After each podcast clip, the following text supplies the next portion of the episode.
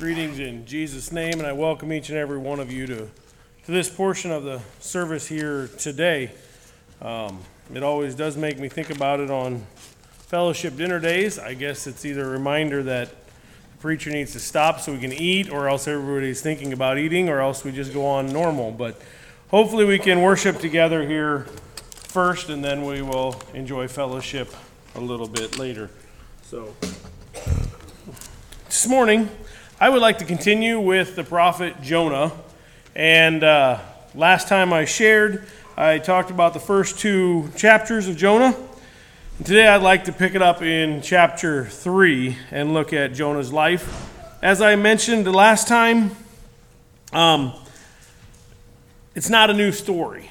But I believe that by studying God's Word, we don't have to have new stories, new revelations because they're there for us to learn from. And I believe that if we honestly open up our lives for what God has for us, that we can be blessed, be encouraged, um, maybe even be convicted, or whatever God has for us uh, today. So that's my, my heart's goal and prayer. Um, as we noticed last time, the, go, the God's call, God called Jonah to go to Nineveh, and he turned around and ran the other way.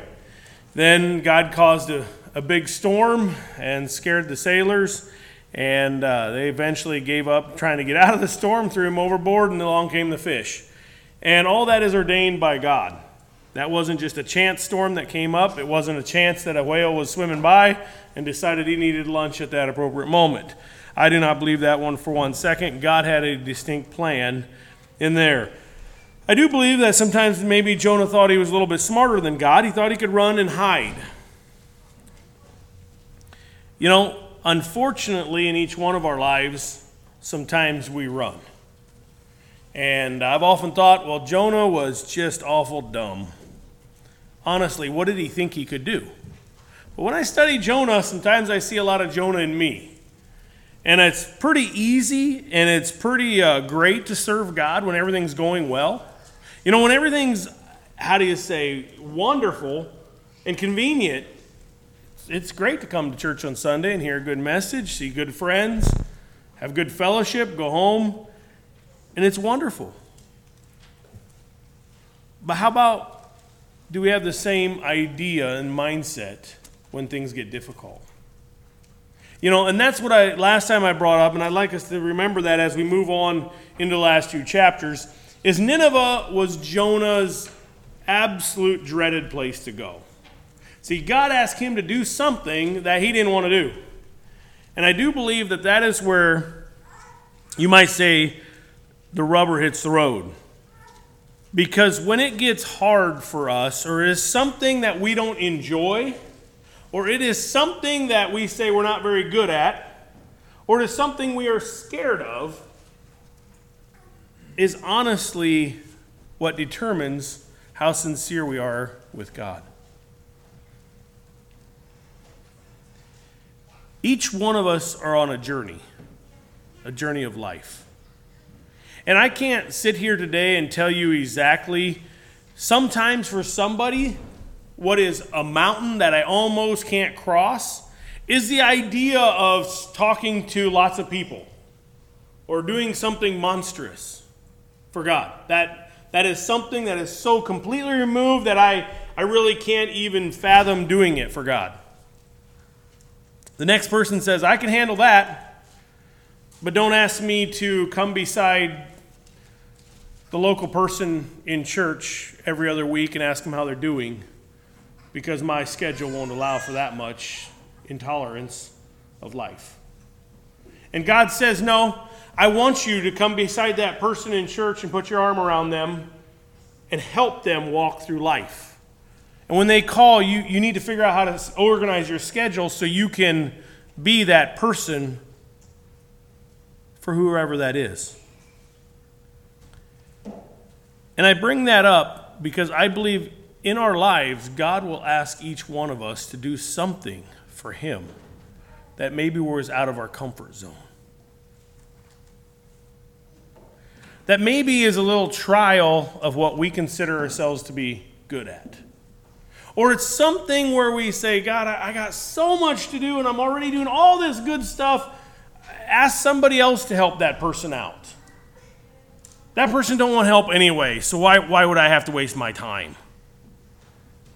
And I think they're all just excuses. And, I, and I'm bringing that up again as we study the rest of Jonah because I believe that God asks each of us to stretch ourselves. Whether it's the widow giving that last mite, or it's the person that says, Yeah, yeah, I'll call you every week.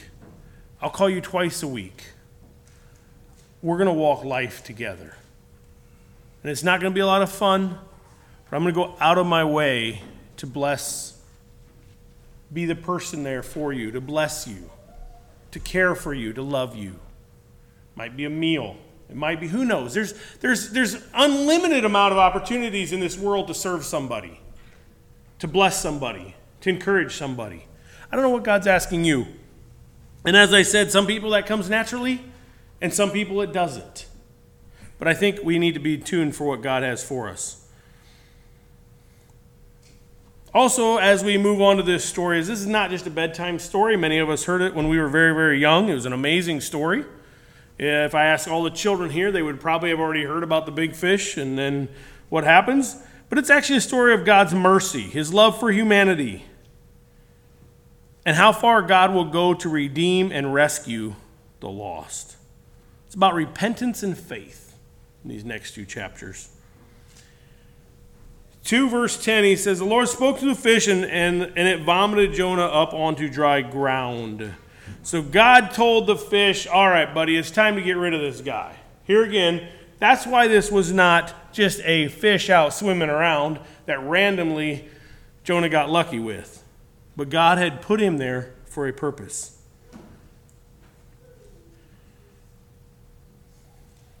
So, at this point, I'm going to take the time to read Jonah 3, the whole chapter.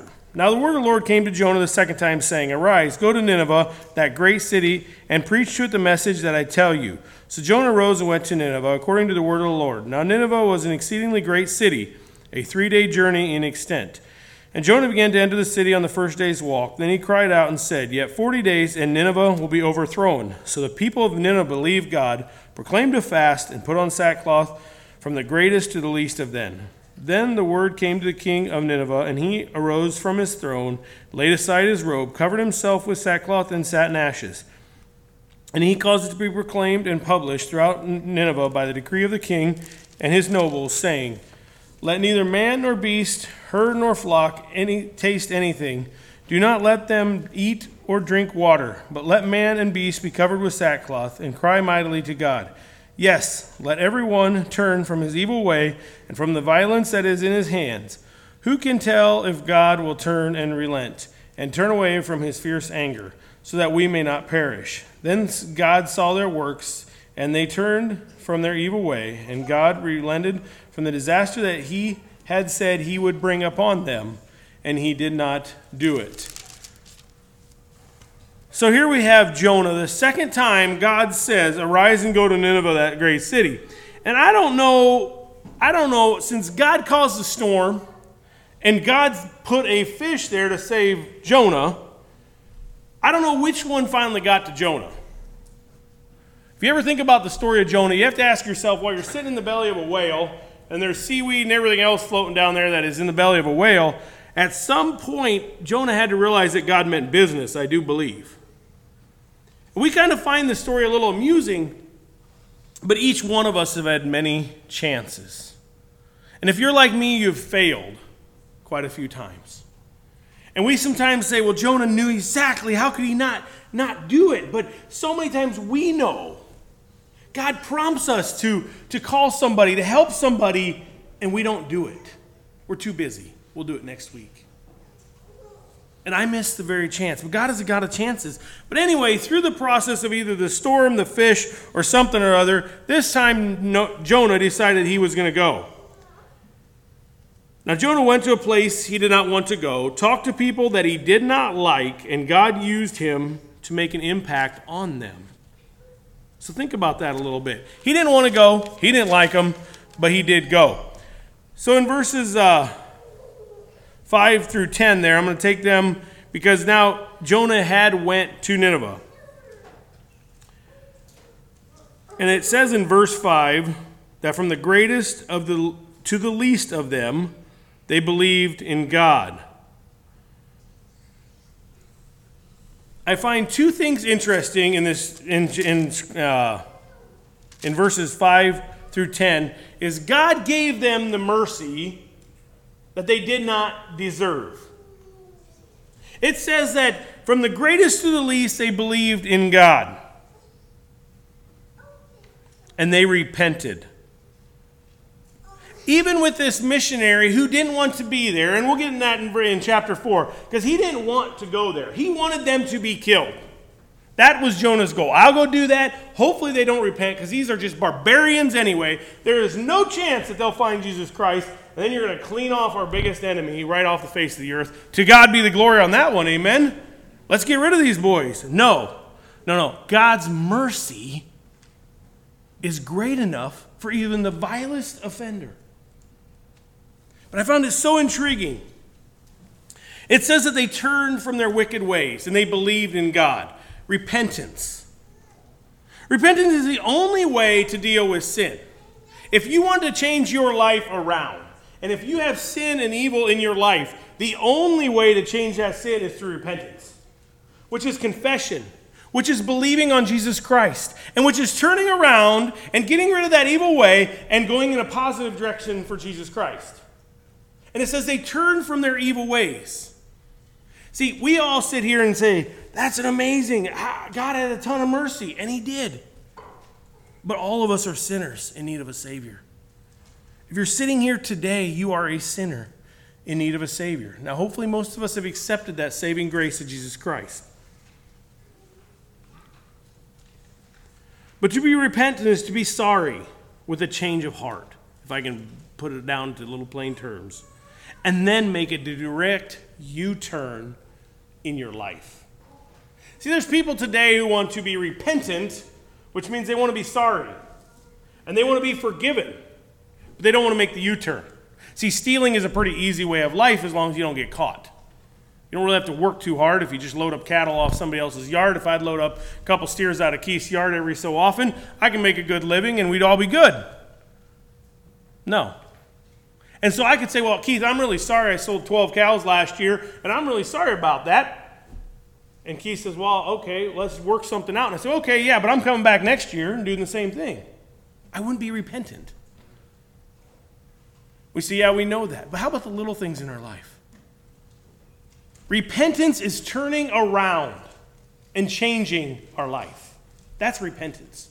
You can say, I'm sorry I didn't do this better. Well, I accept that apology. But what are you going to do different? And it says Nineveh, they turned from their wicked ways. They confessed their sins and made their wrongs right, and they turned their life around. What have you done?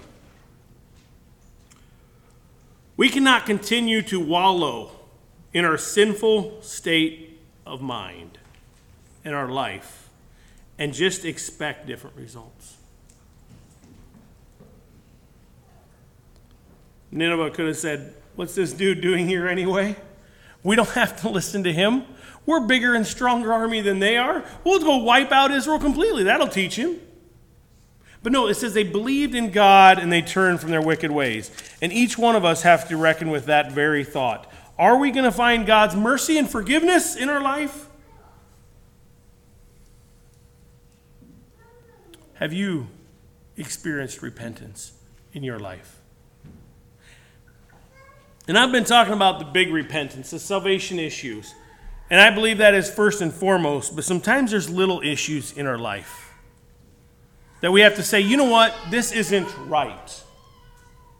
I must change this about it. Maybe it's not some overwhelming sin, but sin is sin. Maybe it's a small area where we're really not 100% sold out for Jesus Christ. We really don't have time to go to Nineveh.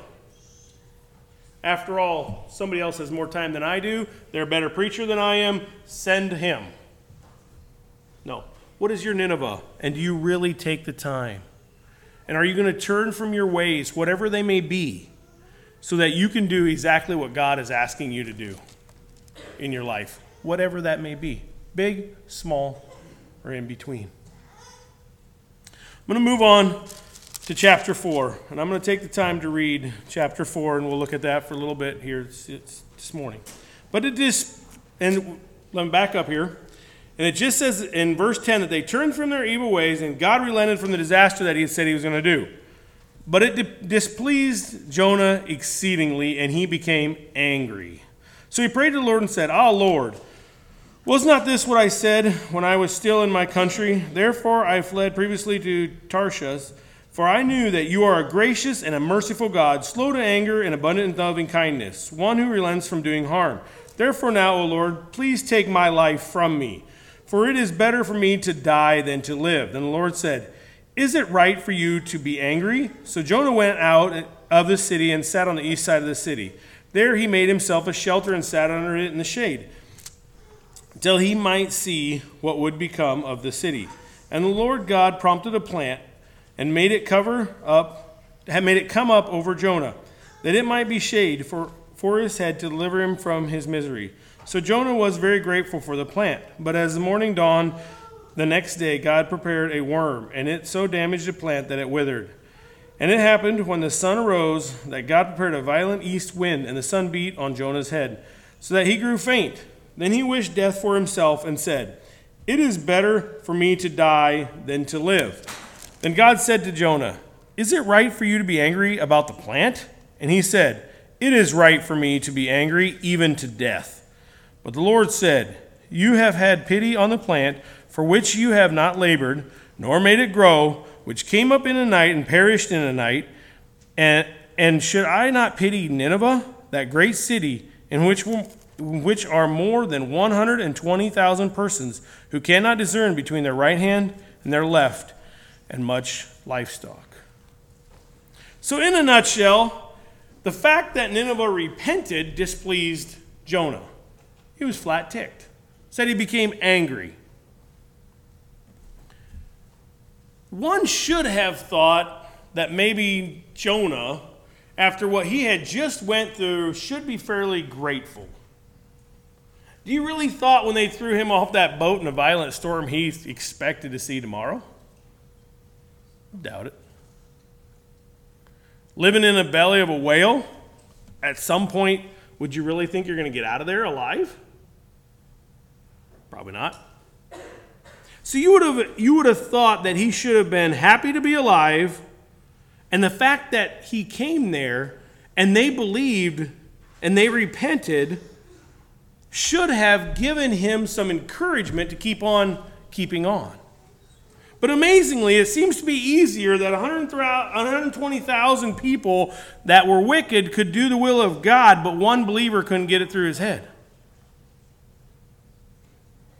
That's an absolutely amazing stat to me. He went to this wicked city and said the whole city, from the greatest to the least, 120,000 they name right here, at least, got the message. But one believer was so concerned about himself and his own wishes and desires that he couldn't accept what God had done. Says he became angry. Good common sense seems to leave one's mind when you become angry. If anger is part of your life and something that you deal with repeatedly, I'm afraid our life will be a little bit like Jonah. Say, I have no place to live. I just take my life. Death is better than here because he was angry. He lost his good sense, if I can say it that way. And he also exposed his true self in his response. His response to God exactly, exactly proclaimed what was in his heart. He went to Nineveh.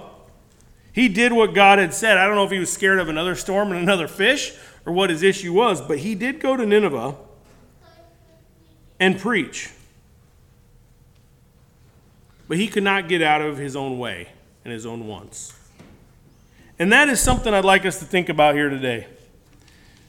Instead, he went out and had a pity party. Because it did not go his way and what he wanted, he went outside the city and had a pity party. Instead of setting up a discipleship program, Instead of saying, This is amazing, look what God has done. Let's teach one more thing. Let's, let's continue to, to teach. These guys were new, absolutely brand new believers. It says in verse 5 he went out of the city and he sat there and sulked.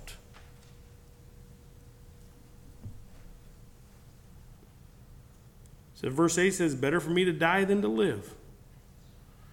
So I'd like us to think about that because sometimes in our life, we have a tendency to sulk.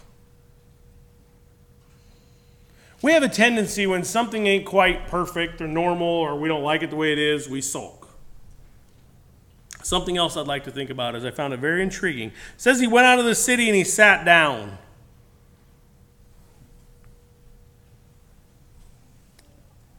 I think most times in life, when we cease to give, to work, to be part of God's plan for what God has for us, when we see or we cease, excuse me, to be active for Jesus Christ, the results end up being pretty much like Jonah's results here.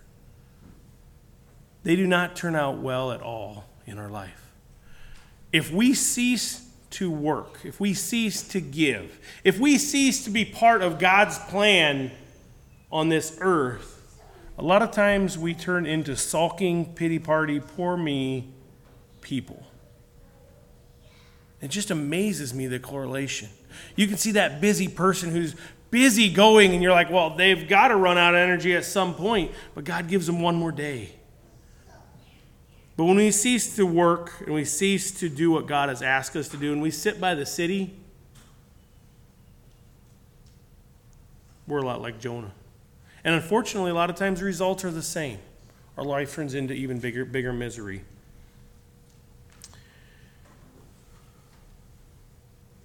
Verses 10 and 11 He had more pity for a plant than he did for the whole city of Nineveh.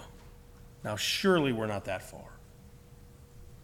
God sent that plant to give him some shade and then that worm to destroy it, and he was ticked. And he says, God, what? What? God says, You didn't even make that thing grow. Why are you complaining?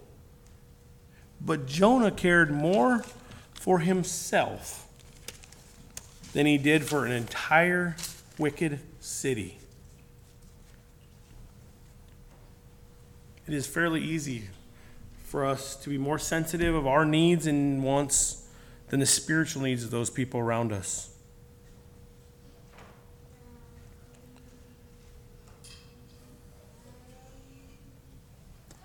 When we make our decisions for life, do we think about our neighbor, about our fellow brother, our fellow sister in Christ? Do we think about our community?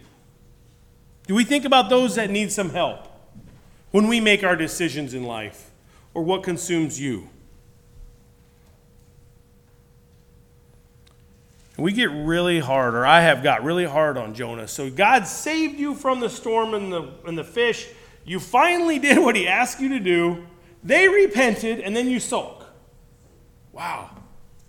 So God puts a plant there to help you out, and then you still, so as you're sulking, God destroys that plant that He gave you. And now you're flat ticked. You deserve that plant. But I do have a question for you. If God sent a worm to come destroy the plant in your life every time your attitude reflected Jonah's, when things didn't go your way, when things didn't line up with what your plan was, and God sent a worm to destroy the plant that He gave you. How many plants would you have in your garden? How many plants, if I can use that analogy, would you have if God sent a worm every time your attitude stunk?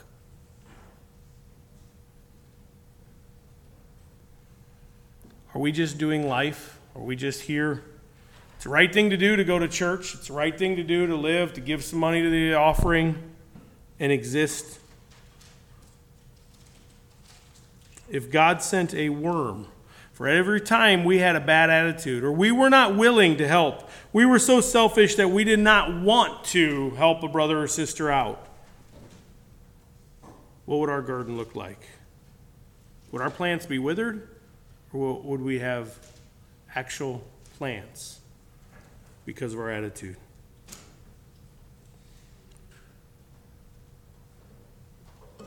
When spiritual work comes our way, when God asks us to do something for somebody, when God asks us to do something somewhere, do we dig in or do we hope that it goes away and somebody who's more qualified takes over?